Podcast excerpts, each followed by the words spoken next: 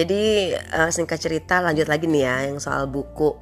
Aku tuh jadi penggila buku karena memang keadaan ya. Jadi waktu masih kecil gak punya banyak mainan, gak punya banyak uang dari orang tua juga untuk ngajakin jalan-jalan. Jadi kayaknya hiburannya cuman buku. Dan dimulainya dari baca buku-buku yang majalah-majalah kayak Inti Sari, Majalah Hai, Matra, koran, tabloid, dan termasuk juga tulisan-tulisan almarhum papaku. Beliau adalah penulis tapi di bidang pertanian yang banyak menulis tentang bercocok tanam kayak gitu deh. Dan akhirnya kemudian membuat aku jadi senang baca, senang nulis juga.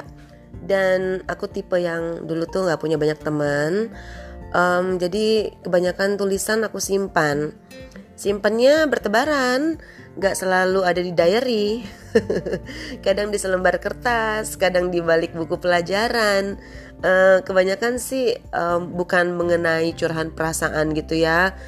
Aku bukan tipe orang yang mencurahkan perasaan ke dalam tulisan, tapi kebanyakan mengenai apa yang baru aja aku alami saat itu, pengalaman-pengalaman yang menggugah, pengalaman-pengalaman dari melihat apa yang terjadi di jalan, apa yang terjadi di antara teman, pengalaman ngobrol dengan orang, hal-hal seperti itu. Jadi bukan curhat-curhat, galau-galau yang kayak tahu sendiri deh ya, anak-anak alay sekarang kalau misalnya menuliskan status galau di sosial media seperti apa. Nah, bukan yang seperti itu.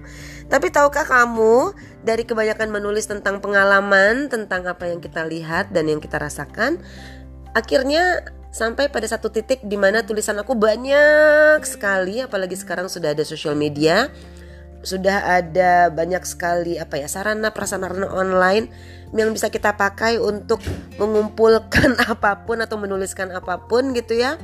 Jadi bahan referensi atau mencari bahan referensi. Dan sampai akhirnya saya alhamdulillah memiliki buku sendiri. Nanti deh ya kapan-kapan perjalanan sampai memiliki, mencetak, menulis buku akan saya share. Tapi itu nanti deh, itu perjalanannya panjang. Sementara saya mau cerita di sini tentang apa perjalanan saya selama masih kecil sampai saya ada di sini. Jadi dari membaca buku yang tadinya saya introvert, ternyata saya bisa shifting loh menjadi orang yang sedikit ekstrovert.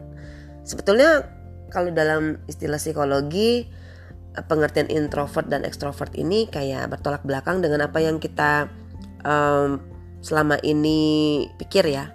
Kan banyak yang bilang introvert adalah orang yang tertutup, ekstrovert adalah orang yang terbuka. Introvert temennya mungkin dikit atau dia tidak suka bergaul, sementara ekstrovert temennya banyak dan suka bergaul. Sementara kalau dari beberapa teman aku yang memahami psikologi, mereka bilang bahwa introvert itu lebih melihat motivasi dari dalam diri, bisa memotivasi diri sendiri, sedangkan ekstrovert dia mendapatkan motivasi dari luar seperti itu. Tapi apapun itu ya teman-teman, kalau dulu memang saya lebih cenderung menjadi orang yang apa-apa mikir, apa-apa ragu gitu ya. Sedikit temennya, karena gak terlalu banyak yang bisa saya share, gak outspoken gitu ya. Tapi setelah banyak buku yang saya baca, banyak membaca pengalaman orang, saya jadi tahu bahwa ternyata introvert itu gak terlalu menguntungkan at some point, dan menjadi extrovert itu jauh lebih menguntungkan at some point. Jadi ada hal-hal yang memang kita harusnya sedikit introvert, namun ada hal-hal yang harusnya kita harus menjadi seorang yang extrovert. Nanti deh dalam perjalanannya saya juga mungkin akan bahas hal-hal seperti ini di Anchor FM ini. Segitu dulu dari saya. Selanjutnya akan ada hal baru yang akan saya share buat teman-teman semua. Bye-bye.